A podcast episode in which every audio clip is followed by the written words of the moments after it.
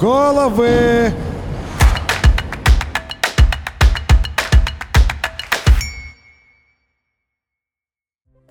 Привет, меня зовут Алексей Миронов. Я работаю в шоу-индустрии с 2007 года и занимаюсь звуком на различных мероприятиях. От больших фестивалей до камерных корпоративов.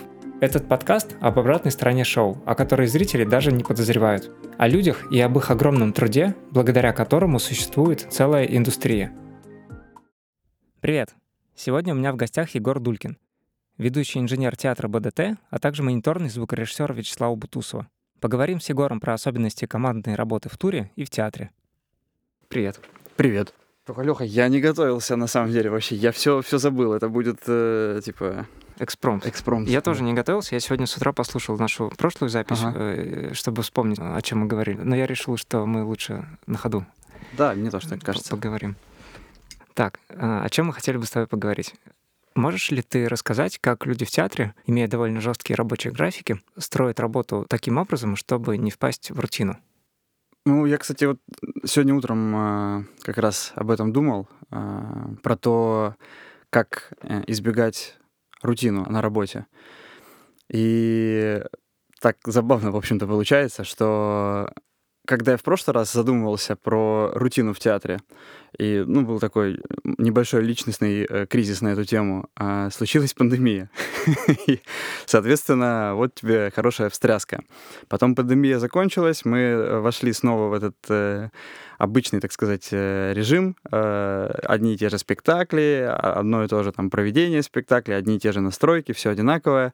И только-только вот возникла эта мысль о том, что, ну, как-то все однообразно, вроде уже все, понятно, как это происходит, немного скучно. Вот. Наш театр закрылся на, я надеюсь, полугодовой, но, скорее всего, это будет годовой ремонт. И вот у нас, значит, э, возникла задача сделать, э, как мы это называем, БДТ рентал э, грубо говоря, вывести все порталы, вывести все наши радиосистемы. Ну, короче, вывести все, что есть в театре, вывозить на гастроли. Там идут сейчас разговоры про то, что это будет какой-то театр на улице, собираемый из лайера, тоже с закупкой нового оборудования. Ну, короче, как-то вот ну, это, наверное, лично моя история, но так получается, что в нашем театре пока вообще не соскучишься. Только-только возникает какая-то вот э, рутина, и сразу же ее сбивает э, что-то, что-то какая-то, какая-то новая классная задача. Ну и плюс ко всему, у нас, конечно, художественный руководитель, опять это только, наверное, про, про наш театр могу сказать, подкидывает иногда всякие интересные задачи, там, в виде песка, который сыпется э, на сцену прямо во время спектакля. Ну, это не песок, конечно, это там другая немножко субстанция, но не суть. Короче, в этом смысле театр в лучшую сторону, наверное, отличается от проката, потому что как раз вот прокатные работы, если ты не выходишь на какой-то новый большой уровень, хотя я тоже слабо себе представляю, что это может быть, какой-то э, супер уникальный, наверное, корпорат э, с какой-то там сложной механикой взаимодействия э, служб, либо, не знаю, там, что это может быть, Олимпиада какая-нибудь. Вот я для себя вижу только вот две таких сферы, где существуют какие-то новые технологии, которые нужно внедрять, как-то их обрабатывать и что-то с ними делать. А в театре каждый новый спектакль, по большому счету, это какая-то э, новая штука. Ну, я вот тебе в прошлый раз рассказывал, что у нас там появился робот напечатанный, ну, как это, не робот, это мы его называем робот, да, э, танк напечатанный на 3D-принтере с рупором, со встроенными усилителями, которым мы там как-то управляем. Ну, э, ну, рутиной это сложновато, конечно, назвать. Вот. Ну и плюс э, получается так, что спектакль превращается в рутину, проходит, наверное, может быть, года два или три такой, да, монотонной тяжелой работы, и потом оказывается, что спектакль снимается. То есть вот уже есть спектакли, которые, когда я пришел, они шли в полную силу, а сейчас они уже снились, в общем-то, и э, уже никакой рутины там не будет. И в этом смысле тоже это классный вариант обновить, так сказать, свое существование в работе. Вот, на мой взгляд, э, вот э, с Вячеславом Геннадьевичем, то, что мы ездим, да, турим с Бутусовым, а, там, в общем, наверное, даже может быть, похуже где-то история, потому что там программа практически не меняется. Ну, с технической точки зрения. Музыканты, конечно, записали э, новый альбом два года назад, вот, но все равно из нового альбома вошло там две с половиной песни, грубо говоря, и все равно это, это рутина, так или иначе. Там приходится придумывать себе какие-то развлечения, чтобы не впасть вот в это состояние скуки от работы. вот как ты говорил, у тебя постоянно какие-то новые задачи появляются. Бывает ли при этом такое ощущение, что ты не успел еще отойти от старой задачи, а у тебя есть уже новая, и ты накопленную усталость переносишь как бы в новую задачу, и с этой усталостью едешь дальше, и постоянно чувствуешь, что тебя немножко поддавливает. Мне, наверное, кажется, что я просто мало работаю еще в театре, чтобы говорить... Во-первых, мало работаю, а во-вторых, ну как мало, уже пятый год получается, или шестой, я уже не помню. Но все равно это не тот срок, э, на котором наступает выгорание. Это во-первых. Может быть, это и как раз и есть тот срок, на котором выступает, наступает выгорание. Но опять-таки так сложились звезды, что э, пандемия сначала добавила веселье, когда деятельность полностью изменилась, и мы тут все превратились в студийщиков, э, не знаю, видео... Да, да, видео, видеоинженеров, которые разбираются во всяких зумах, там, э, клинфидах. Вот у нам купили э, видеосервер крутой, мощный. Ну, короче, э, резко изменился род деятельности. И сейчас, опять-таки, театр закрылся, и вся наша деятельность превратилась в деятельность как бы прокатной компании, только театральной, грубо говоря. Тоже ну, это, сейчас это, конечно, лично для меня такая ностальгия. То есть, типа, вот, надо ехать на базу, грузить фуру.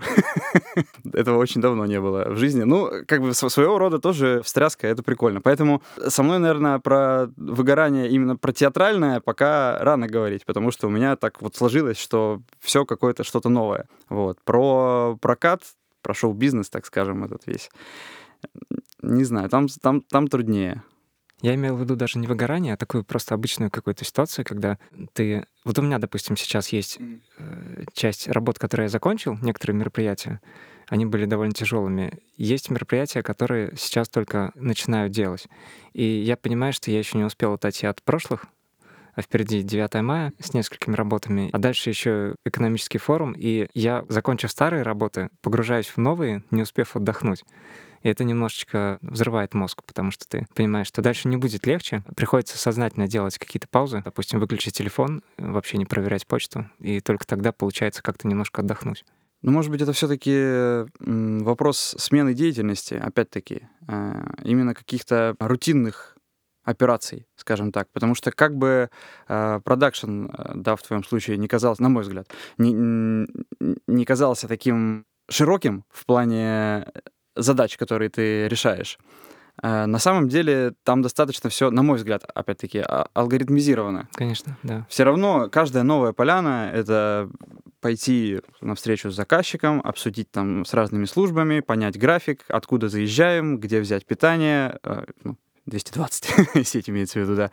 Э, типа набрать команду, э, ну, плюс-минус. Э, и чем крупнее мероприятие, тем, как правило, уже, ну, там, твоя специфика, если вот говорить про, там, звукоход, например, да, поскольку только, только звуком же занимаешься. Вот. И в этом смысле мероприятия вроде меняются, но алгоритм как мне кажется, там всегда одинаковый. Меняется декорация, типа сейчас это там форум, здесь там городской праздник 9 мая, но алгоритмически, рутинно, рутинно, да, это все одинаково. И, как мне кажется, лекарство от э, такой проблемы, от такой болезни, сваливания вот в эту рутину, это какие-то какие новые, новые прям фишки, добавленные вот в эту рутину, либо смена этой рутины. Ну, видишь, вот опять про, возвращаясь к театру, да, э, вот у нас была там какая-то инженерная работа, да, вот там настроить радиосистемы, радиочастотный менеджмент, там придумать, как расположить там колонки, придумать, как законнектить кучу пультов, чтобы там это все работало с э, шоу-файлами там и так далее. И вот оно там сколько-то длилось, длилось. И, в общем-то, это тоже превратилось в какой-то алгоритм. Даже если новый спектакль, ты понимаешь, как это все пойдет, там, как настроить эти радиосистемы, как что расположить. Там плюс-минус там две каких-нибудь э, нетипичных задачи, там, из разряда встроить там колонку в табуретку или там этот робот, понятно. Вот. Но потом произошла вот пандемия. И резко поменялось все на студийную конкретную работу, где мы сидели на студии, мы сводили дома, где появилась задача там э,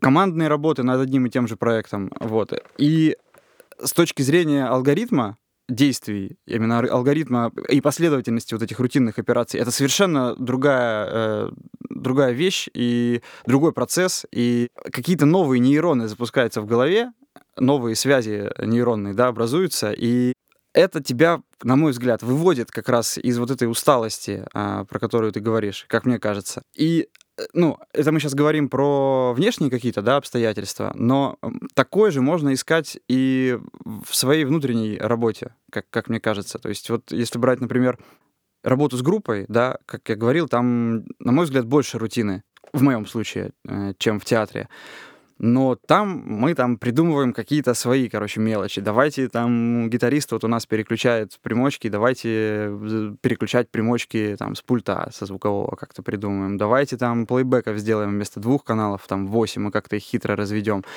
Вот. Плюс я себе придумываю там какие-то задачи. Вот у меня есть пульт, и как я могу максимально придумать его использовать. Там, если это X32, давайте там кастомные снапшоты какие-нибудь придумаем, там какую-нибудь программу на iPad, которая будет, ну, имеется в виду свою программу на iPad, которая будет там что-то переключать. Если это целька, то максимально задействовать там все премиум э, реки. Может быть, в какой-то ситуации можно было бы это исключить вот в, в обычной работе. В принципе, это бы сработало, и, наверное, все были бы довольны. И так все довольны, и так все довольны. Но так у меня какие-то новые там свои задачи появляются, я их сам себе придумываю, сам себе усложняю жизнь, и от этого отодвигаю э, вот эту вот усталость, может быть, на более поздний срок. Ну и плюс, если говорить про, опять-таки, конкретно э, наш туровый случай, у нас получается э, разбавлять, собственно, работу техническую с какими-то э, бытовыми там прогулками, какой-то бытовой культурной программой, скажем так, потому что у нас всегда идет перерыв между днями концертов, всегда есть лишний день. Вот, и в этот лишний день всегда можно себе придумать. Ну, как правило, это, конечно, переезд там какой-то, да, там, который занимает полдня, но ты все равно можешь придумать или утром там с 6 утра до 11, там, до выезда из отеля можно куда-то про про прогуляться, что-то себе придумать. И такие вещи, они, на мой взгляд, очень важны. Нужно на них как-то наседать, э, придумывать себе что-то, иначе действительно это все превратится в, в день сурка. Вот, потому что в итоге, в итоге-то и остается только вот это, то, что в промежутках между э, работой. Вот, э, на мой взгляд. И ты еще говорил, что вы можете вместе с группой пойти после концерта в спортзал. Чтобы да, да, спорт энергию. это, да, тоже мы об этом говорили, и сейчас готов сказать, это как бы важная штука, на мой взгляд, потому что любая физическая активность э, дает тебе выброс эндорфина, эндорфин — радость, радость как бы позволяет тебе легче проходить всякие вот эти рутинные вещи, на мой взгляд. И опять-таки в моем случае так получилось, что в какой-то момент не было у меня никакого спорта в жизни, ну или он был там на минимальном уровне, и потом был там день X, когда все поменялось, когда случилась там зарядка, пробежки, э, зарядка каждодневная, пробежки там два раза в неделю, бассейн там и так далее. И вот на этом контрасте очень четко было заметно, был заметен этот эффект, что до было гораздо больше усталости от рутины, после стало гораздо меньше. Все равно иногда, иногда это накрывает, это, мне кажется, ну, неизбежно, особенно в Питере, как выглянешь в окно, так прям хоть вой. Но этого стало точно меньше. То есть спорт однозначно, да, то, что помогает с этим справиться. А ты замечал, кстати, вот в театре у вас ребята как-то себя поддерживают, когда у вас идут длинные показы? Вот у вас же показ может идти месяц целый, да? Просто каждый выпуск, день одно и то же. Да, выпуск. Ну, наверное, все-таки наверное, все-таки это зажмуриться и пережить. Вот так, мне кажется, да. Потому что э, выпуск — это такая тяжелая опция, особенно для тех, кто сидит за пультами. Там, там даже тяжело просто потому, что приходится грубо говоря, режиссер может работать, прорабатывать с актером какую-нибудь сценку, да, и вот ему там не нравится энергетика, которая идет со сцены. И вот он мусолит, мусолит одно и то же там, э, одну и ту же сцену, но в этой сцене, да, должен быть свет обязательно какой-то одинаковый и какая-то там фоновая фонограммка, которую нужно там включать каждый раз одно и то же. И это может там продолжаться день, два, там, три, например. И по большому счету человек за пультом ничего не делает. Он просто внимательно смотрит на сцену, там актер махнул рукой, запустилась, короче, фонограмма, режиссеру там что-то не понравилось, отмотали назад, еще раз. И, ну, наверное, здесь выход — это какая-то, не знаю, медитация воспринимать это как медитацию, что ли. Вот. И ты, ты просто сидишь и вот делаешь какую-то работу, находишь в себе какие-то внутренние резервы, чтобы не устать от этого. А ты говорил, что у тебя тут где-то установка барабанная стоит? Да, вот в соседнем помещении прям. Ты барабанишь, да, ходишь? Да, ну, ну вот у меня такого рода разрядка происходит. Ну, а, а так, э, в перерывах, конечно, мы там собираемся, общаемся на всякие разные темы. Кстати, насчет э, музыки.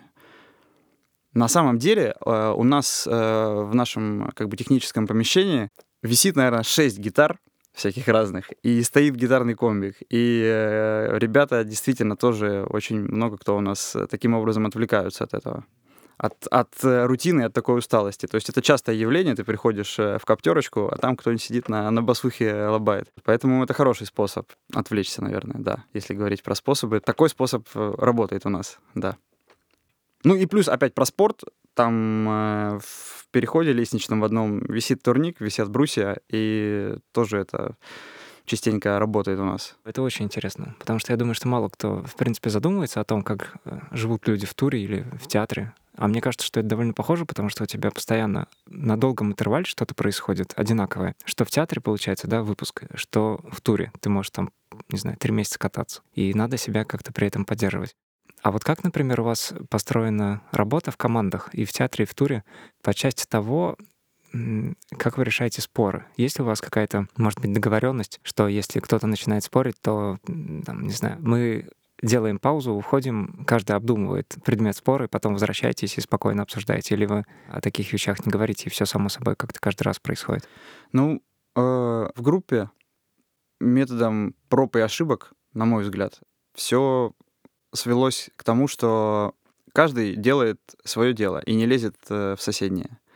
И когда зоны ответственности четко разграничены, это, на мой взгляд, очень сильно помогает ну, собственно, у тебя нет особого повода как-то спорить, так получается. Там, наверное, все-таки это, это происходило это произошло просто по прошествии времени. Оно как-то само собой устаканилось и сейчас просто работает. Мне кажется, что важный момент это, это разграничение зон ответственности коллективе, что есть и если есть какие-то спорные э, моменты, ну, все-таки должна быть какая-то иерархия. То есть э, что-то непонятно, где-то мы не можем как-то решить, то есть какой-то главный человек, к которому можно обратиться, э, у которого больше ответственности, естественно, который несет за это ответственность, но он может э, решить как-то это директивно, например. То есть, ну, грубо говоря, директор коллектива, например, вот, там есть какие-то вопросы, там, хотим мы там какую-то карту, не знаю, видеоинженер, ну, там такой компьютер, там Глеб считает, что нужен другой, мне кажется, что это можно отработать там на чем-то попроще.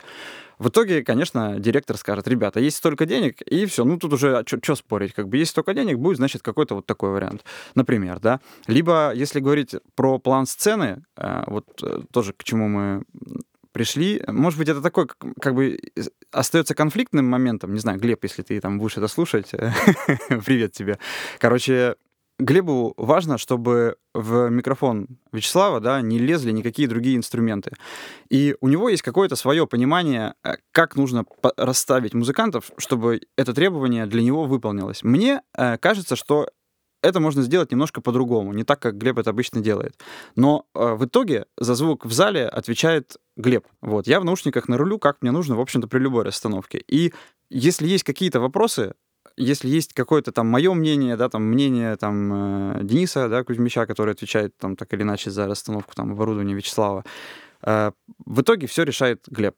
Потому что, вот, ну, мы так договорились. Типа, Глеб, если тебе это действительно так важно, то давай мы, вот ты поставь, вот, вот покажи пальцем, да, а мы все остальное там сами сделаем, как тебе нужно. То есть я могу считать по-другому. Мне иногда кажется, что можно было бы по-другому поставить. Может быть, мне даже кажется, что и визуально как-то это можно было бы сделать по-другому. Может быть, даже иногда э, бывают моменты, музыкантам кажется, что можно было бы по-другому расставиться.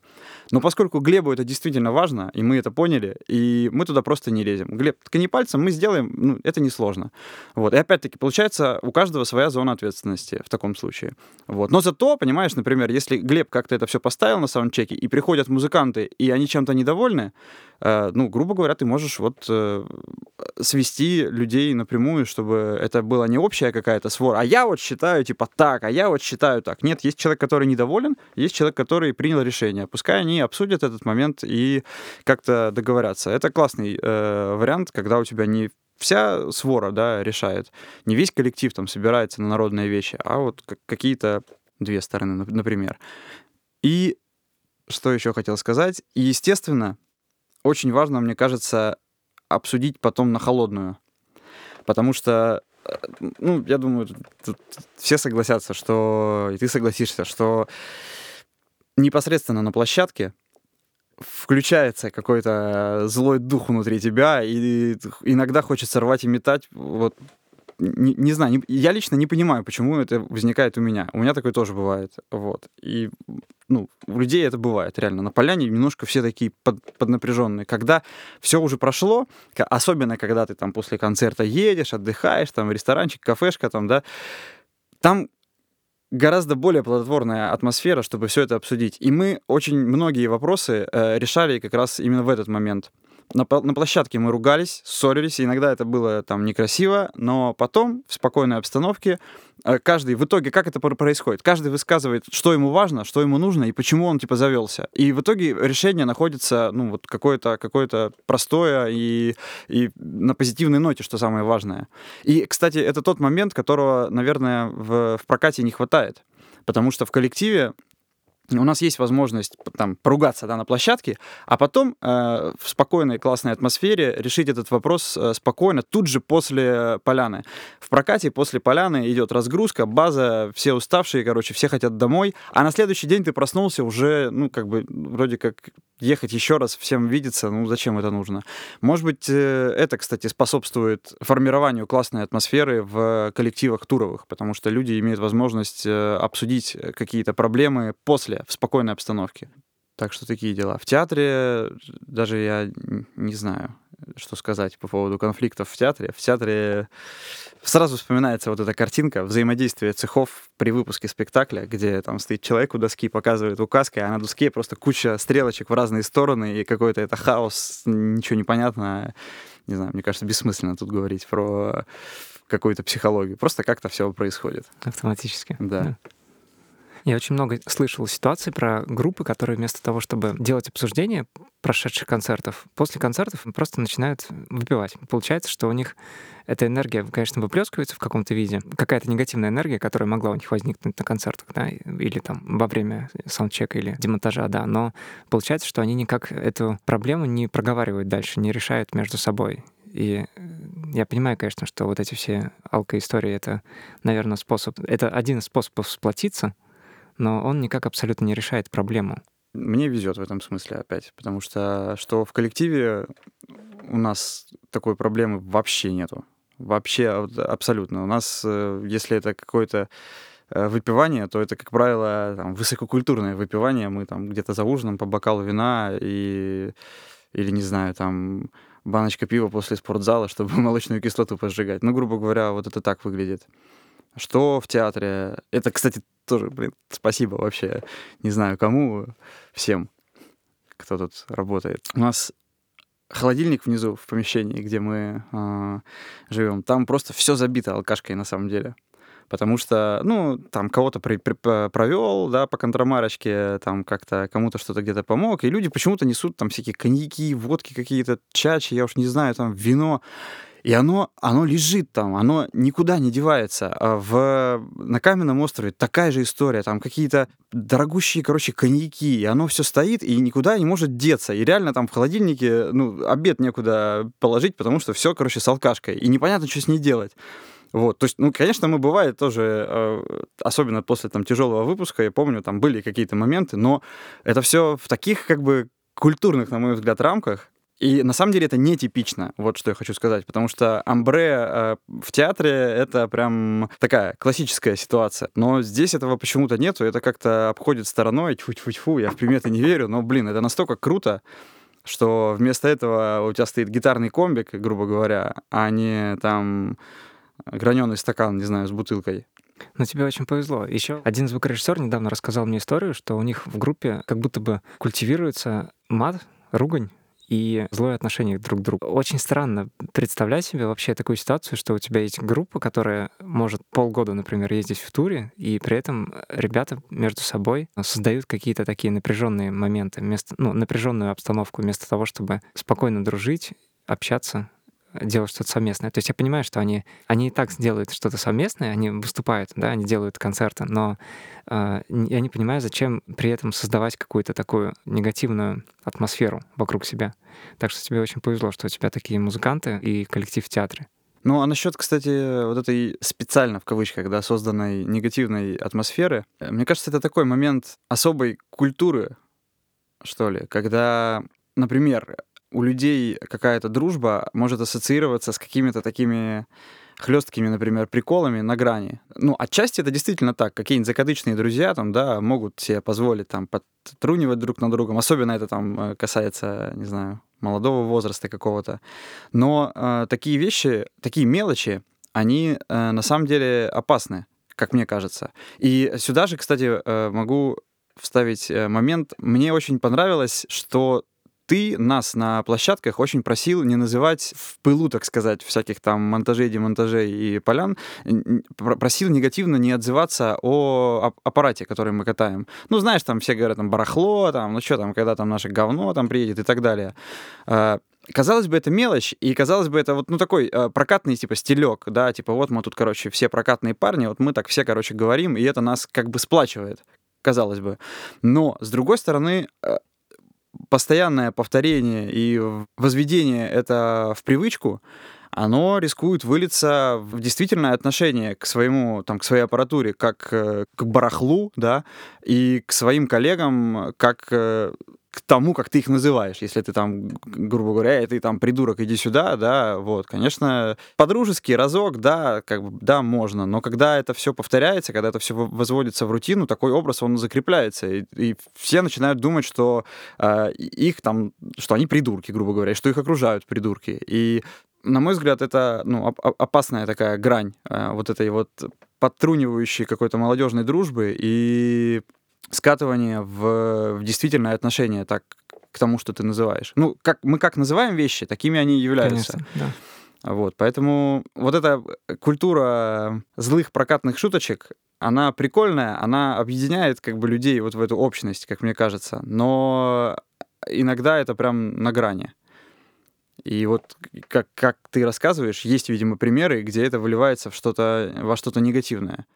Да, и люди, которые могут случайно попасть в этот коллектив, они просто не понимают, как себя вести. У меня даже у самого были такие ситуации неоднократно, когда я оказывался, допустим, в некоторых прокатах, где ребята вот как раз так зло шутят на грани, и я просто не понимал, как себя с ними вести. Ни к чему плохому это не приводило, естественно, но мне было неприятно.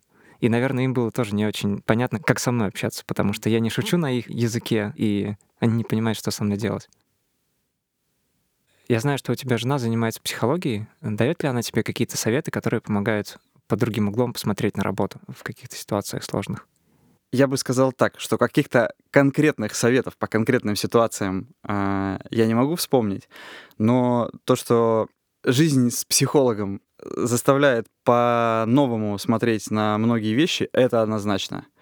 То есть я и сам до этого, скажем так, увлекался психологией, и у меня там даже есть какой-то сертификат по проведению тренингов, что я там могу какие-то тренинги, короче, психологические вести там еще из молодости. Но это было все равно не так глубоко. Но мы с ней, э, в частности, обсуждали какие-то вот э, психологические моменты как раз туровой деятельности, именно рутины, и конкретно там какие-то ситуации мы прям вот так вот с психологической точки зрения не разбирали, но, в принципе, ну, мы, мы говорим об этом, да, потому что это тоже интересный момент, как вот как существовать коллективу, который изолирован и находится вместе друг с другом длительное время.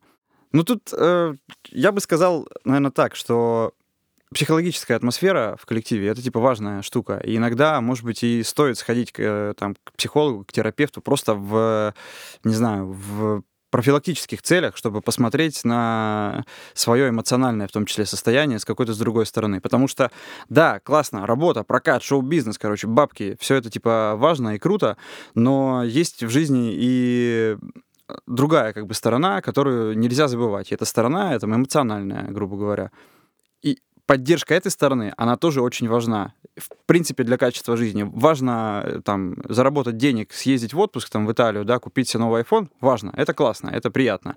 Но точно так же и важно, купив телефон и съездив в Италию, остаться как бы счастливым человеком.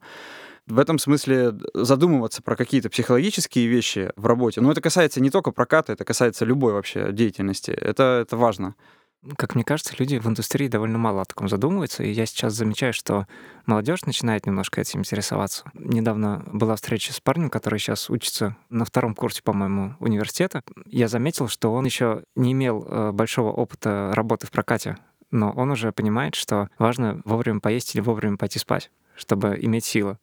Вот. А вспоминая себя 10 лет назад или когда-то там, да, да, э, я на это вообще не обращал внимания, например. И у нас иногда были какие-то площадки, где между выгрузкой на базе и погрузкой следующей было там 2 часа или 3 часа. И я мог заснуть просто на сабвуфере, например, да, на холодном складе.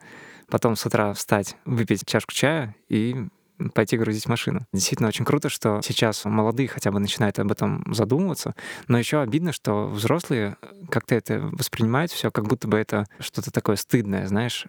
Да, есть такое, кстати, я тоже замечал. И особенно это заметно у прямо старшего поколения. То есть я имею в виду те, кто, ну, допустим, наш возраст, плюс-минус 35, да, а есть люди, которые, допустим, сейчас в возрасте 50-60 лет, и вот им это все кажется какими-то детскими глупостями, шалостями. Да, да, и согласен. Мне тоже приходилось прям пробиваться сквозь, сквозь э, вот эту волну непонимания. Э, иногда через конфликт. Иногда мне кажется, что после этого люди меня не звали на работу. У меня есть такое ощущение, э, когда ты говоришь, что извините, ребята, мы с вами работаем уже там, не знаю, с 6 утра, время там 5 вечера. Да, через там 15 минут заходят гости. У меня есть 15 минут, я пойду и поем. Ну как ты, что, ты, ты должен быть на пульте, а вдруг там что-то раньше случится, а вдруг еще что-то. Ну типа, извините, ну, блин, как бы это была не моя ошибка. Я там, ну, э, это были там, э, скажем так, сессионные работы, да, прокатные, когда ты не постоянно работаешь э, с людьми, вот, и э, приходится прямо пробиваться сквозь эту волну непонимания. И это не, не разовая акция, не разовый случай. Вот. Так что действительно такой момент есть. Мне кажется, что это проблема какого-то такого майнсета. Понятно, что его, скорее всего, уже не изменить у взрослого человека, но у молодых можно его воспитать так, как э, будет полезным для этих людей. И хорошо, что сейчас люди, в принципе, интересуются. Кстати, вот странно, что в русском сегменте нашей индустрии, в принципе, очень не принято об этих вещах говорить. То есть, если ты скажешь, допустим, если ты на том же Фейсбуке поднимешь тему того, как кто устраивает рабочие смены, чтобы люди поели, поспали, успели там домой съездить, например, я думаю, что, скорее всего, этот пост закидают камнями. Просто судя по тому, как вообще у нас люди воспринимают какую-то информацию, которая направлена на скажем так, внутрь человека, то есть которые затрагивают какие-то внутренние вещи. Я не знаю, с чем это связано. Может, это связано с тем, что в молодости у тех людей, вот у взрослых не было таких вопросов, и никто не говорил, ребят, давайте сейчас вот сделаем перерыв на полтора часа, все дружно сходим поесть.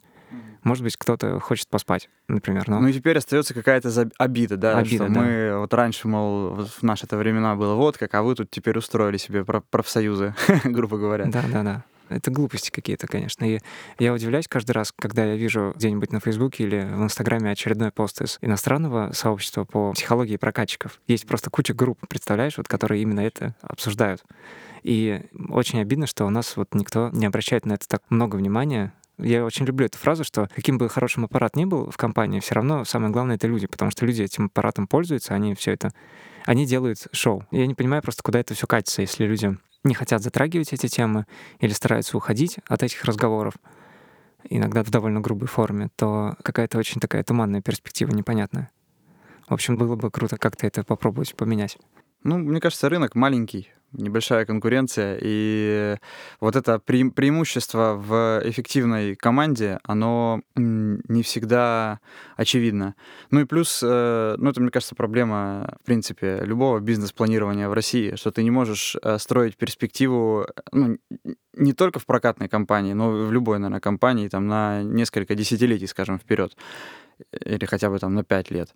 И потому что когда ты строишь такую перспективу, то ты, например, понимаешь, что да, сейчас ты там где-то, возможно, получишь не сверхприбыль, а там просто прибыль, или даже ты будешь там в ноль работать, например.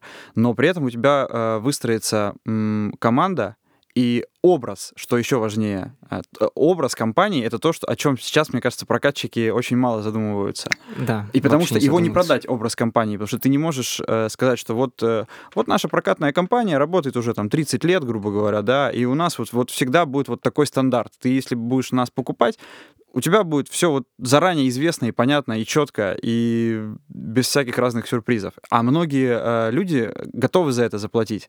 Но поскольку конкуренция небольшая, э, и ты не можешь так надолго планировать, это становится ну, слегка бессмысленным. Легче, типа, как-то собраться, как-то, короче, сделать, заработать там какую-то прибыль или сверхприбыль, или, ну, как-то, короче, это произвести и жить, грубо говоря, в текущем моменте. Отсюда и получается, что думать о такой эфемерной вещи, как э, психологический климат внутри э, коллектива. пока экономически не оправдано, скажем так. Если вернуться к фразе про образ компании, я недавно разговаривал с одним продакшн-менеджером, и он сказал, что у них основная масса клиентов — это люди, которым, в принципе, плевать на образ компании, на статус. И я пытался объяснить человеку, что ну, у нас существует же история еще с тем, что люди не готовы платить никогда за качество работы. Им важно, чтобы это как-нибудь прошло. Очень многие есть такие, понимаешь, да?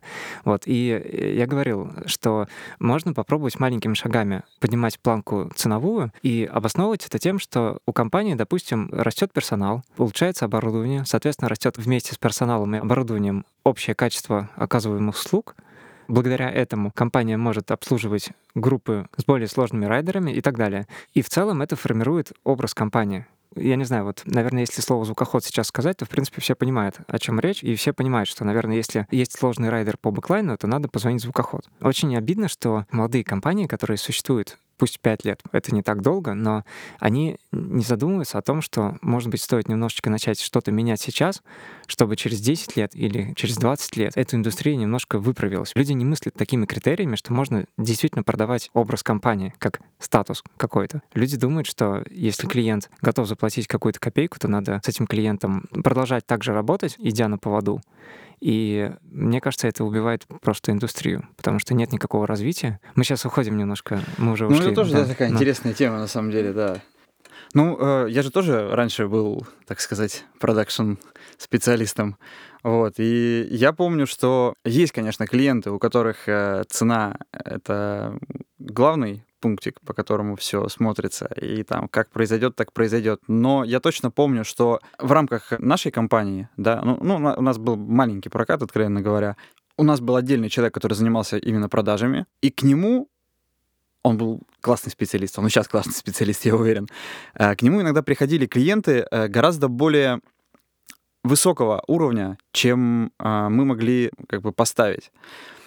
И таким клиентам важнее все-таки было, чтобы все произошло классно и спокойно, чем даже то, сколько это стоит.